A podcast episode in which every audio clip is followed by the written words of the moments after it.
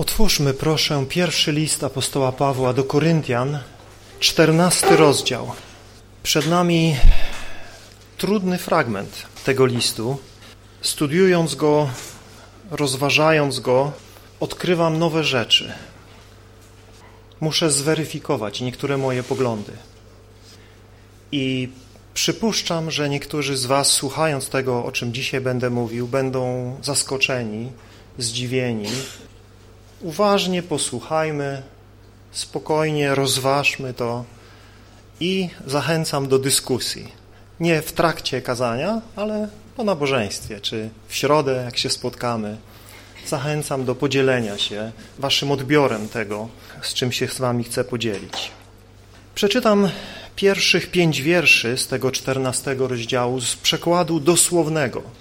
Jeśli macie różne wydania Pisma Świętego, uważnie śledźcie, jak to jest u Was przetłumaczone. Jeśli widzicie jakieś różnice, jeśli się nie boicie kreślić w Bibliach, to podkreślcie te miejsca, gdyż moim zdaniem wielu tłumaczy z wielką swobodą tłumaczyło ten rozdział, chcąc nam pomóc oczywiście w zrozumieniu, dodawali różne słowa, niektóre troszkę inaczej przetłumaczyli, żebyśmy to rozumieli w ich rozumieniu. Oni mieli już jakieś swoje rozumienie tego, o czym Paweł mówi i w związku z tym tłumaczyli to tak, żebyśmy my mogli tak zrozumieć, jak oni to zrozumieli.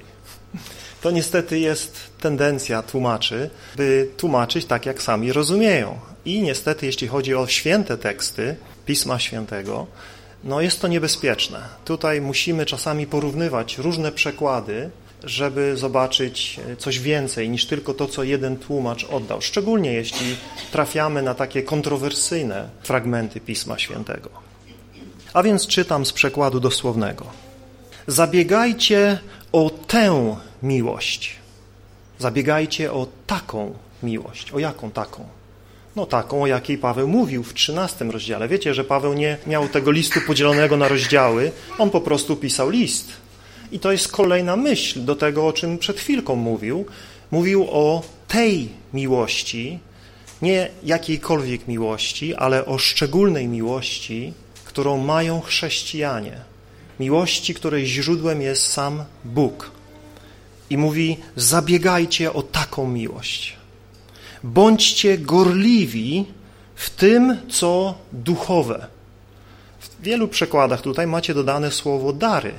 Zabiegajcie o duchowe dary. Tam nie ma słowa dary. To tłumacze dodali słowo dary. Tam jest mowa tylko bądźcie gorliwi w tym, co duchowe. Albo dosłownie nawet bądźcie gorliwi w tym duchowym. Czyli on tutaj mówi o pewnym rodzaju duchowości. Oczywiście w kontekście jest mowa o darach ducha. Ale Paweł mówi o czymś więcej niż tylko o darach. Mówi o tym, żebyśmy nie byli, jak w dwunastym rozdziale czytamy, w pierwszym wierszu, nie byli nieświadomi tych rzeczy duchowych. Tam też nie ma słowa dary, tam też tłumacze dołożyli słowo dary, a tam jest nie chcę, bracia, abyście byli nieświadomi tych duchowych spraw, duchowych kwestii. W ogóle tego, jak Duch działa, jak Duch przebywa w nas, w jaki sposób my możemy doświadczać duchowego życia. O tym Paweł mówi. Zabiegajcie o taką miłość i bądźcie gorliwi w tych duchowych kwestiach, w tym, co duchowe. Bardziej zaś, aby prorokować. Albowiem mówiący językiem nie ludziom mówi, lecz Bogu. Tutaj w wielu przykładach znajdziecie słowo innym językiem, obcym językiem.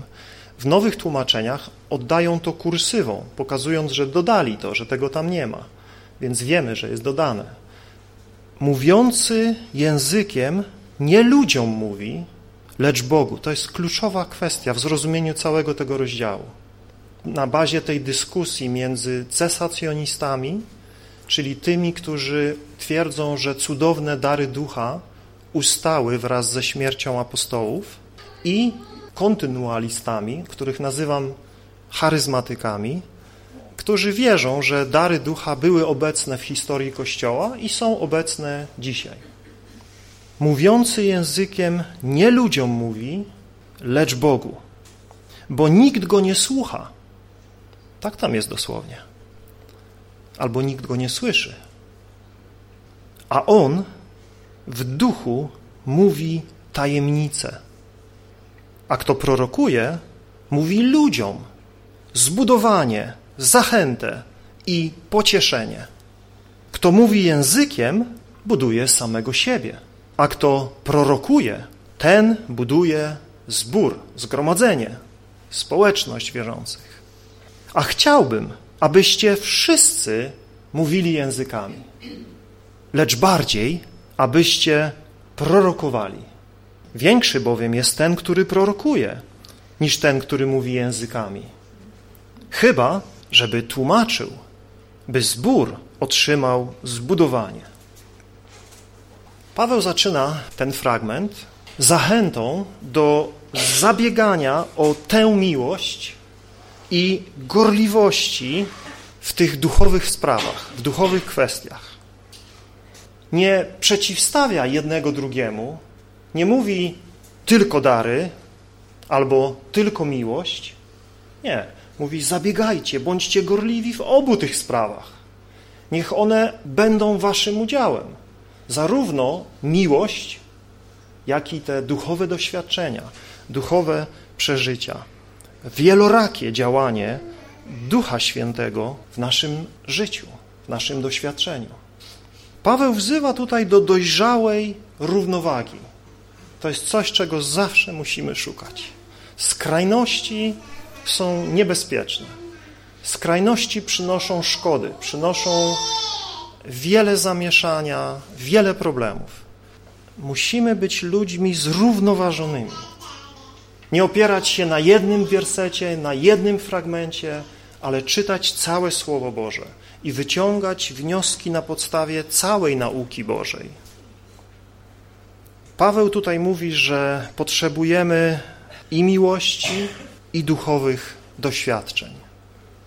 Brak autentycznej miłości, aktywnej w czynach i działaniu, prowadzi do pustej, formalistycznej religijności, egoistycznych rywalizacji, samolubnych przechwałek i wszelkiej maści krzywdzących ludzi nadużyć. I niestety kościoły są tego pełne. Formalistów, urzędników kościelnych, ludzi pozbawionych miłości, którzy są w jakiejś religijnej formie, nie mając ze sobą żadnych relacji, nie okazując sobie w praktyce, w życiu, w czynach braterskiej, siostrzanej miłości. To jest tragedia ogólnego obrazu chrześcijaństwa. Natomiast brak duchowych doświadczeń, brak cudownego działania Bożego Ducha w Kościele prowadzi do religijnego skostnienia, do ludzkiej kontroli i zawężania działania Kościoła do słabych, zawodnych, ludzkich możliwości. Dlatego Paweł mówi, zabiegajcie o tę miłość i starajcie się usilnie, bądźcie gorliwi w tych duchowych sprawach, w duchowych kwestiach. To słowo zabiegajcie dosłownie oznacza gońcie, ścigajcie. Akcent jest położony na nasz wysiłek, choć w innych miejscach czytamy, że miłość jest darem, jest owocem Ducha Świętego. To nie jest sprzeczność. Jedno nie wyklucza drugiego. To, że Bóg nam coś daje, wcale nie oznacza, że nie musimy o to zabiegać. Wręcz przeciwnie. Bóg daje tym, którzy proszą, otwiera tym, którzy kołaczą, daje się znaleźć tym, którzy Go gorliwie szukają.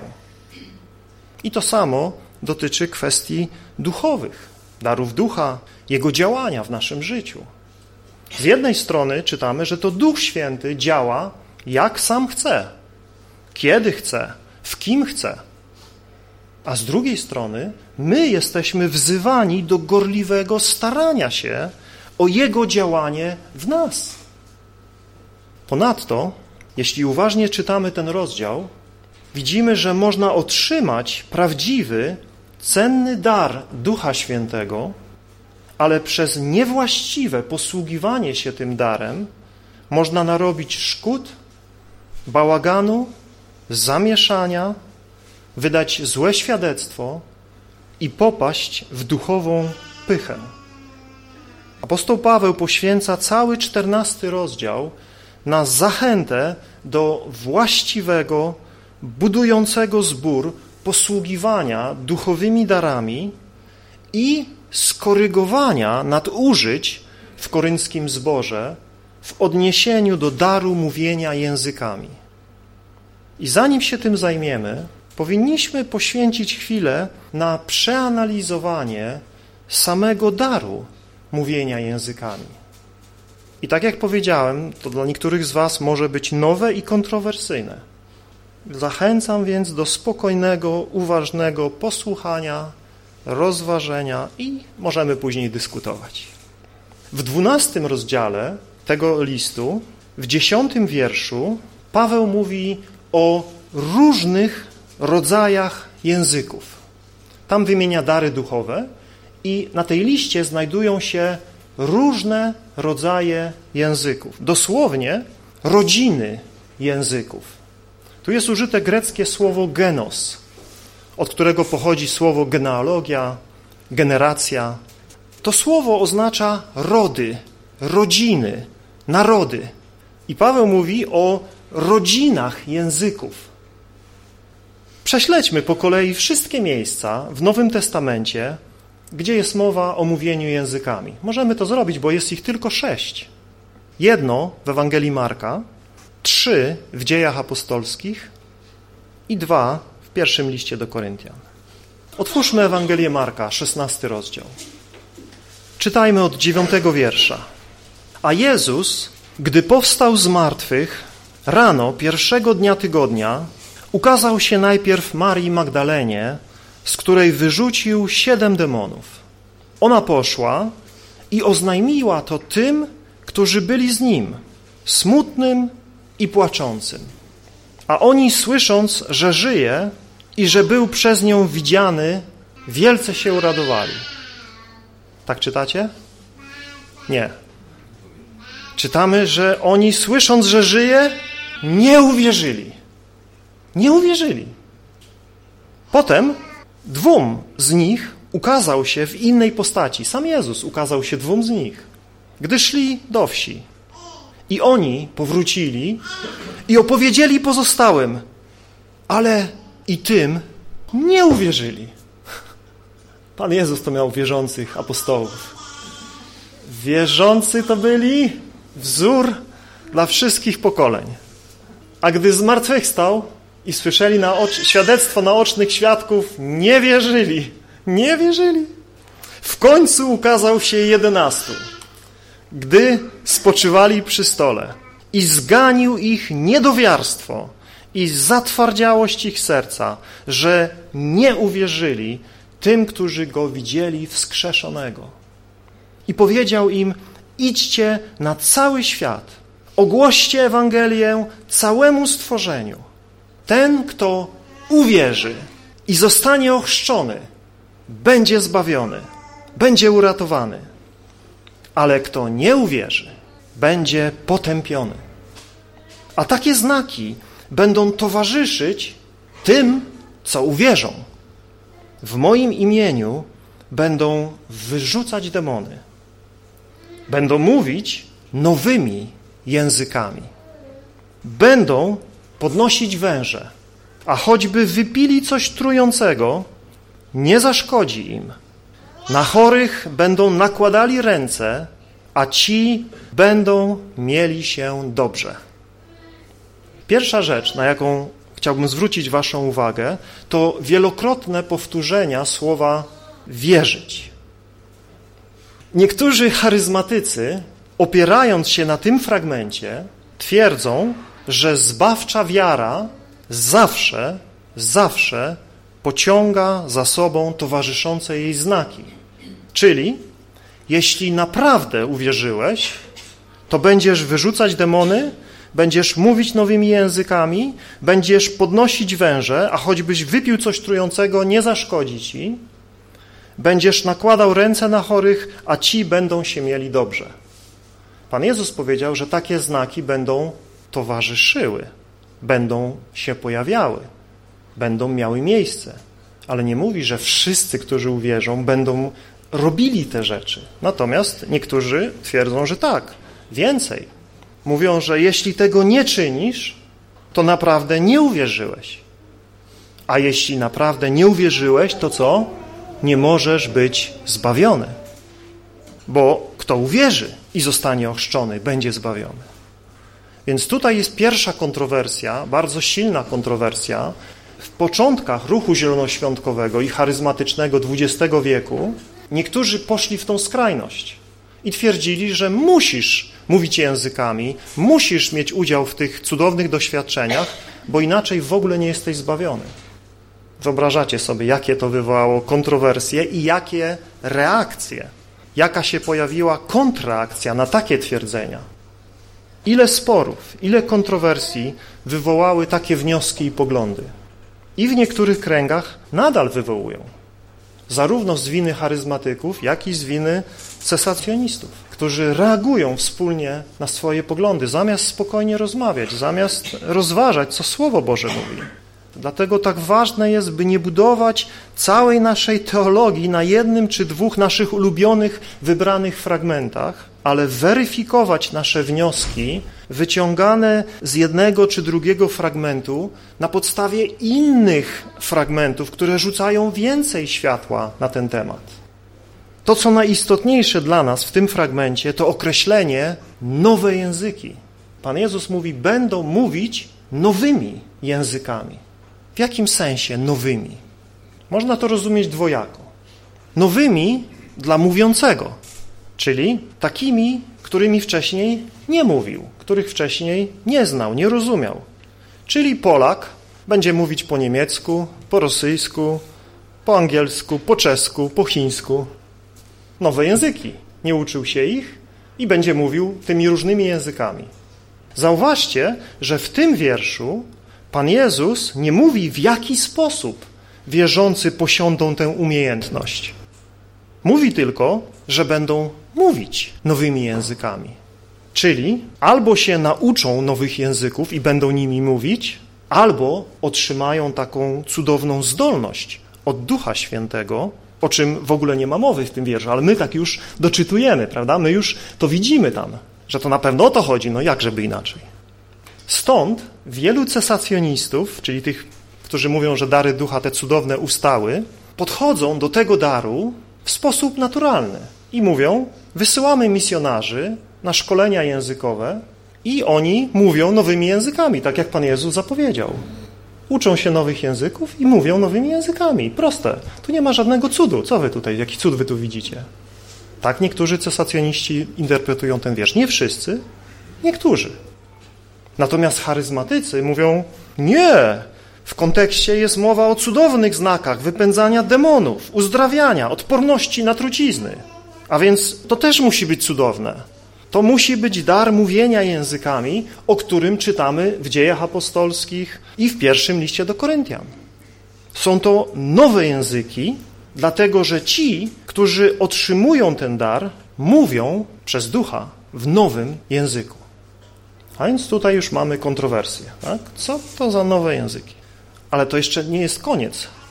Jest jeszcze inna możliwa interpretacja proponowana przez niektórych charyzmatyków, a mianowicie, że Jezus zapowiada, że wierzący w Niego będą mówić zupełnie nowymi językami. Językami, jakich nie ma na tej ziemi.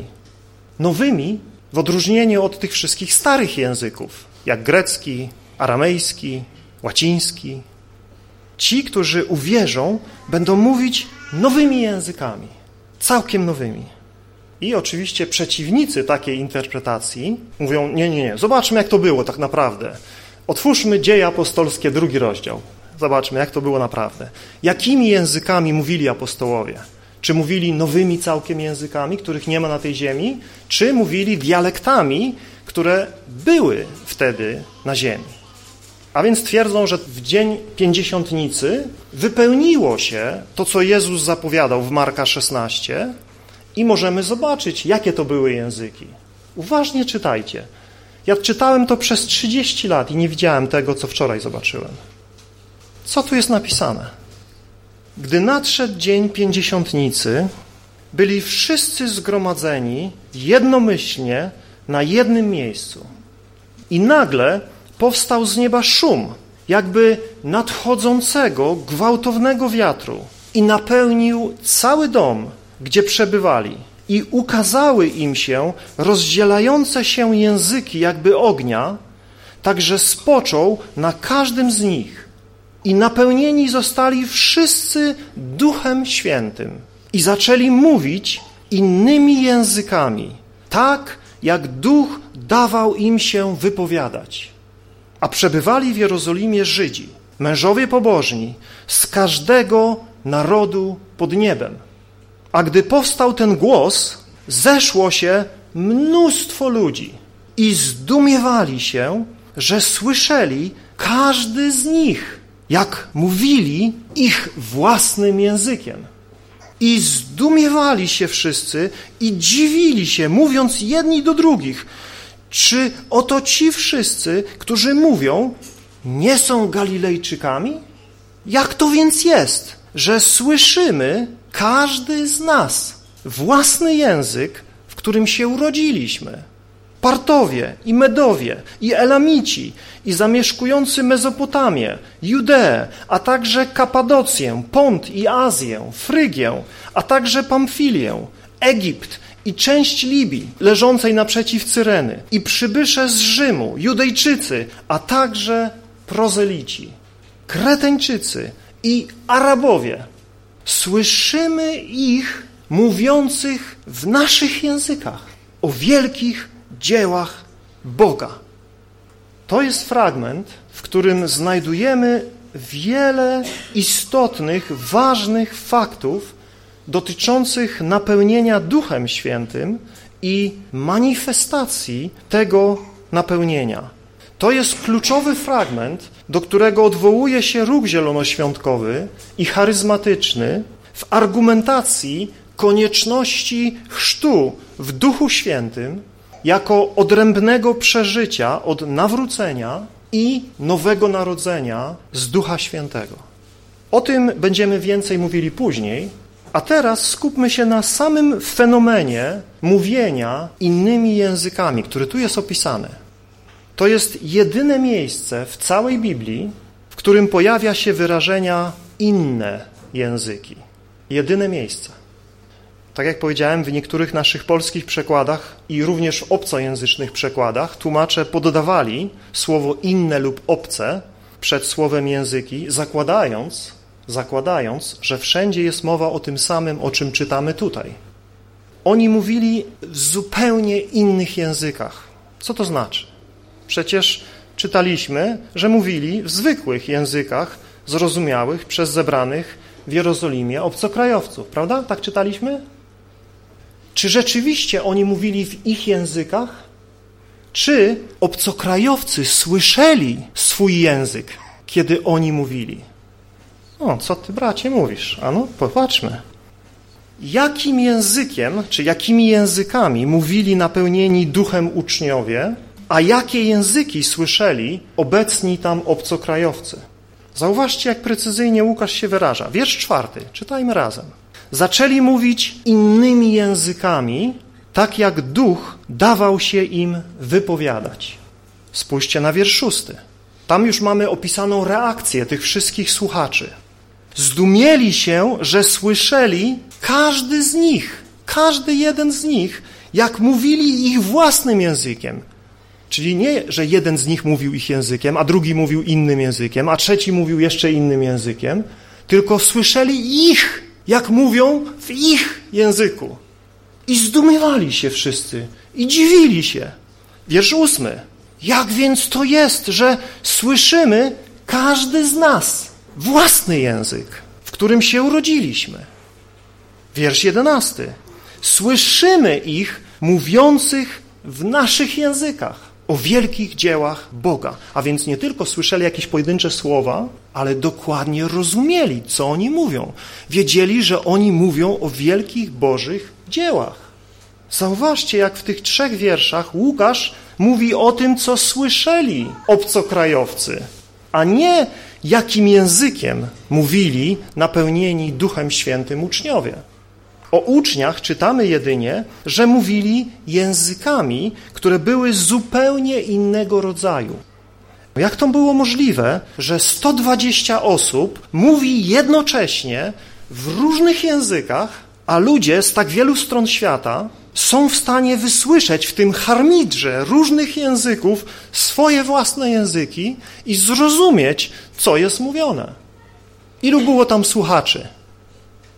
Czytamy wielki tłum, ale dalej czytamy, że jak Piotr zaczął głosić, to trzy tysiące z nich się nawróciło. Tam było ponad trzy tysiące ludzi. Mówi się, że mogło być tam kilkanaście, a nawet kilkadziesiąt tysięcy ludzi zgromadzonych. Wyobraźcie sobie tłum stu dwudziestu ludzi, którzy mówią każdy z nich innym językiem i wokoło mamy tysiące ludzi, którzy ich otaczają i każdy z nich słyszy. Słyszy dokładnie swój język i rozumie, co oni mówią. To niezwykłe. Zauważcie, wiersz szósty. Słyszeli każdy z nich. Każdy z nich. Nie tylko pojedynczy, ale każdy z nich słyszał. Wszyscy słyszeli. Wiersz szósty. Słyszymy każdy z nas. Wiersz jedenasty. Słyszymy ich. Ich. Tak jakby oni wszyscy mówili w ich języku. Tak? Takie jest naturalne zrozumienie tego, co tu jest napisane. Wyobraźcie sobie sto różnych narodowości mówiących głośno, naraz i tam pośród nich stoi jeden Polak, który mówi po polsku. Jaka jest szansa, że w ogóle go usłyszymy w tłumie mówiących stu dwudziestu osób i że zrozumiemy w ogóle, co on mówi? Jedyna możliwość jest taka, że usłyszymy go, jeśli będziemy dokładnie koło niego stać i będziemy wsłuchiwać się tylko w to, co on mówi. To jest jedyna opcja, ale tutaj mamy sto dwadzieścia osób i tysiące słuchających, więc oni musieliby oblec tych apostołów i akuratnie stanąć przy tym, który by w ich języku mówił. Całe grupy musiałyby stać wokół tych apostołów. Jeżeli chcecie bronić taką wersję, że stu dwudziestu uczniów mówiło wieloma językami zgromadzonych tam obcokrajowców, nie zamierzam się spierać o to, nie sądzę, że to jest sedno sprawy, ale dla mnie jest to bardzo ważny szczegół.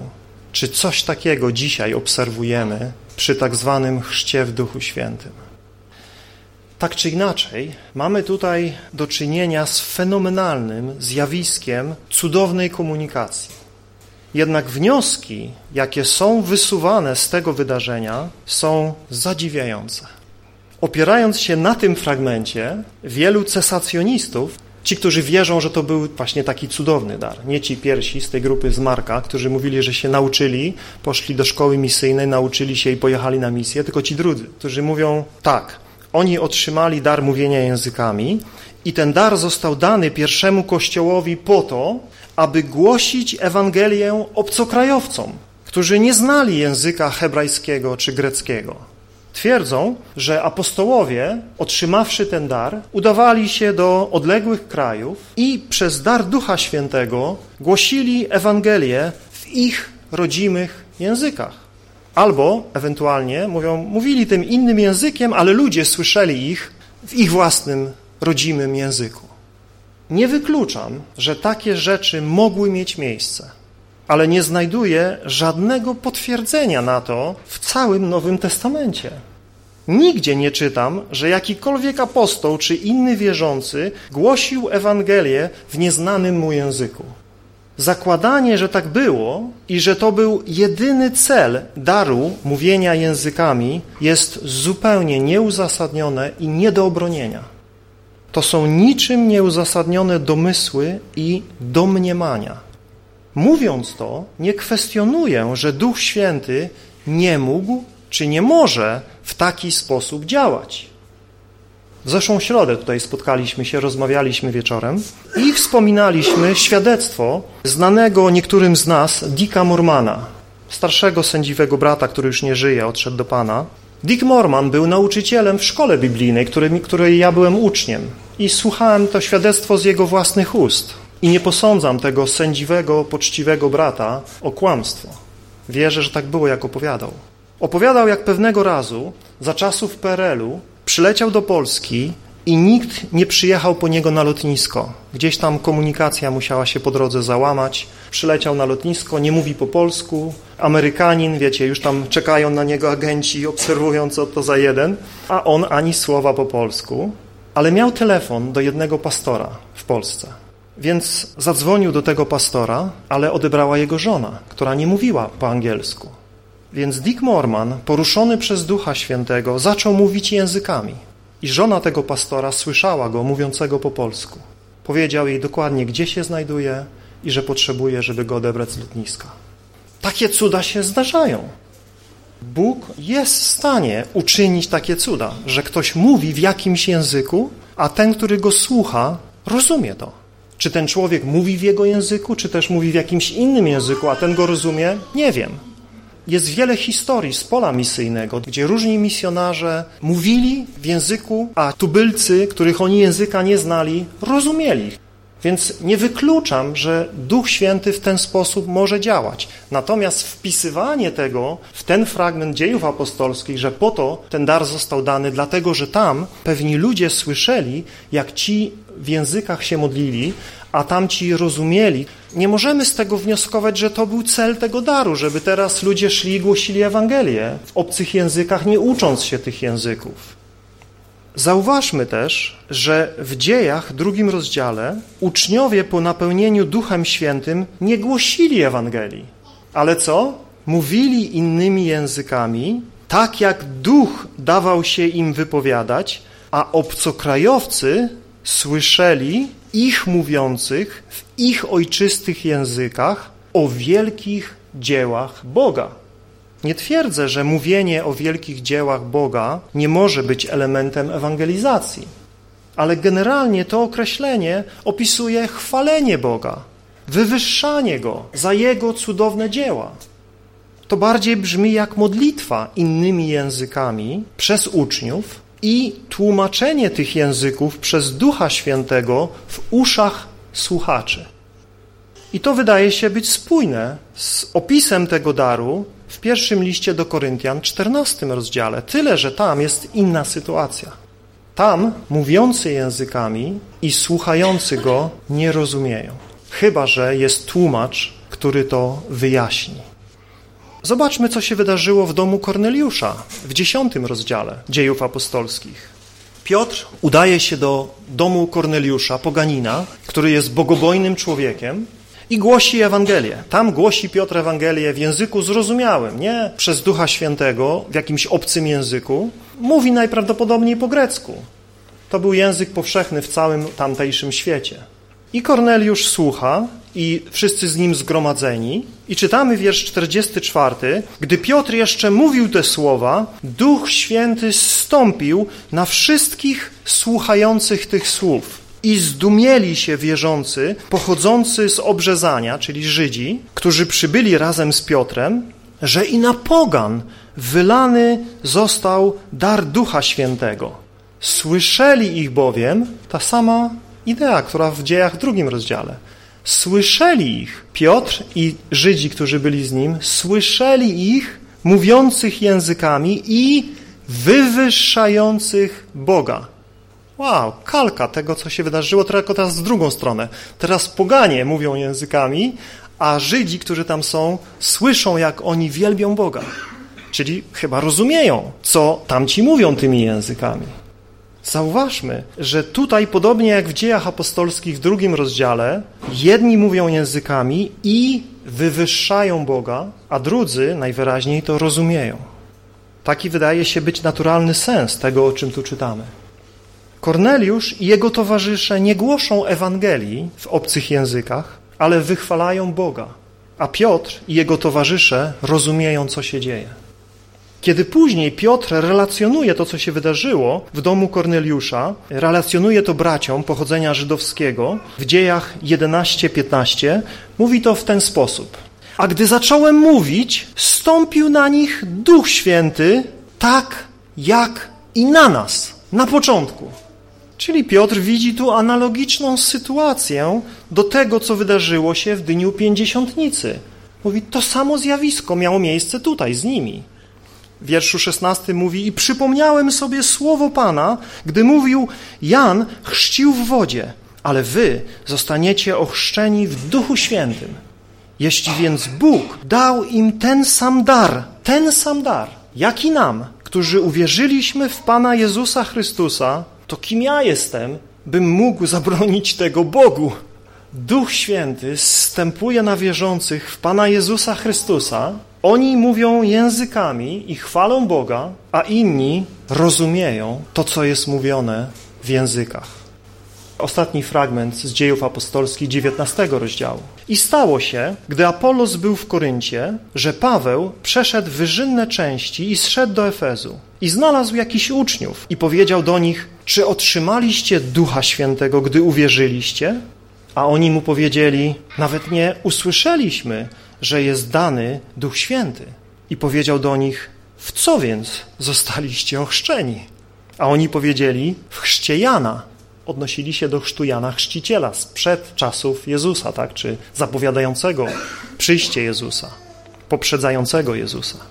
Paweł więc powiedział: Jan rzeczywiście chrzcił chrztem upamiętania, mówiąc ludowi, aby uwierzyli w tego, który idzie po nim, to jest w Mesjasza, Jezusa. A gdy to usłyszeli, dali się ochrzcić w imię Pana Jezusa. I gdy Paweł nałożył na nich ręce, zstąpił na nich Duch Święty, mówili zarówno językami i prorokowali. W tej sytuacji nie jest jednoznaczne, co kryło się za prorokowaniem, ale jest mało prawdopodobne, że przepowiadali jakieś przyszłe wydarzenia, czy też z namaszczeniem głosili Słowo Boże tym, którzy się o nich modlili. Raczej to słowo prorokować, jeśli prześledzicie, jak ono jest używane w Piśmie Świętym, może dotyczyć trzech rzeczy. Może dotyczyć po pierwsze przepowiadania rzeczy przyszłych, po drugie może dotyczyć głoszenia Bożego Słowa w mocy Ducha Świętego i trzecia rzecz śpiewania i wielbienia Boga. Tak to słowo jest używane w Biblii. Kiedyś tutaj robiliśmy na ten temat studium. Jak dojdziemy do daru proroctwa, zrobimy to jeszcze raz. Albo później w konsekwencji mówili językami i prorokowali, albo tutaj mówili językami i chwalili Boga, wielbili Boga, śpiewali Mu na chwałę z radości napełnienia Duchem Świętym. Podsumowując krótko i zwięźle, mówienie językami opisane w Dziejach Apostolskich, moim zdaniem mamy do czynienia ze zjawiskiem towarzyszącym ludziom napełnianym Duchem Świętym, który uzdalnia ich do uwielbiania Boga w języku, który w cudowny sposób jest rozumiany przez towarzyszących im ludzi. I czegoś takiego raczej dzisiaj nie doświadczamy. Raczej widzimy coś innego. Nie mówię, że coś nieprawdziwego, ale to nie jest to. To jest raczej coś, o czym Paweł mówi w czternastym rozdziale listu do Koryntian, gdzie mówi o innym rodzaju języków, który jest dany wierzącym zupełnie w innym celu niż to, co tam się działo. Tam to był znak. Był to znak dla Żydów, o czym Paweł też wspomina w czternastym rozdziale listu do Koryntian, znak sądu dla nich, znak zapowiedzi ich rychłej zguby, o czym mówił zakon, ich prawo żydowskie o tym mówiło. I o tym zapowiadali ich prorocy. I to był znak dla Żydów, że nadchodzi czas ich sądu. I tak się stało. W siedemdziesiątym roku świątynia została zburzona i Żydzi zostali przepędzeni na cały świat aż do zeszłego stulecia, kiedy Pan Bóg ich znowu zgromadził w ich ziemi i przywrócił ich do ich dziedzictwa. Tak jak powiedziałem, dla niektórych z Was może to być nowe, tak jak dla mnie jest nowe, i musimy to spokojnie przemyśleć, rozważyć, porozmawiać, podyskutować. Jak wiecie, zawsze do tego zachęcam i jestem na to otwarty. Dzielę się z Wami tym, co czytam, rozumiem, odkrywam, nie twierdząc, że jestem nieomylny, ale poddaję pod Waszą rozwagę te słowa i zachęcam Was do rozmyślania nad tym, rozważania i weryfikowania naszych dotychczasowych poglądów, które w schedzie przyjęliśmy od tych, którzy tak jak najlepiej potrafili, przyprowadzili nas do Chrystusa i głosili nam Słowo Boże. Jeśli dobrze to zrozumiemy, naprawdę unikniemy wielu skrajności, w jakie popadł ruch charyzmatyczny i ruch zielonoświątkowy, twierdząc, że koniecznym znakiem chrztu Duchu Świętego jest mówienie innymi językami. Widzę zachętę do szukania wszelkich duchowych doświadczeń, o których Paweł pisze na początku tego rozdziału, i jest taki dar mówienia językami, który Bóg daje niektórym wierzącym. Co się za nim kryje w tym sensie, zobaczymy więcej, gdy będziemy uważnie czytać czternasty rozdział pierwszego listu do Koryntian. Powstańmy, kochani, do modlitwy.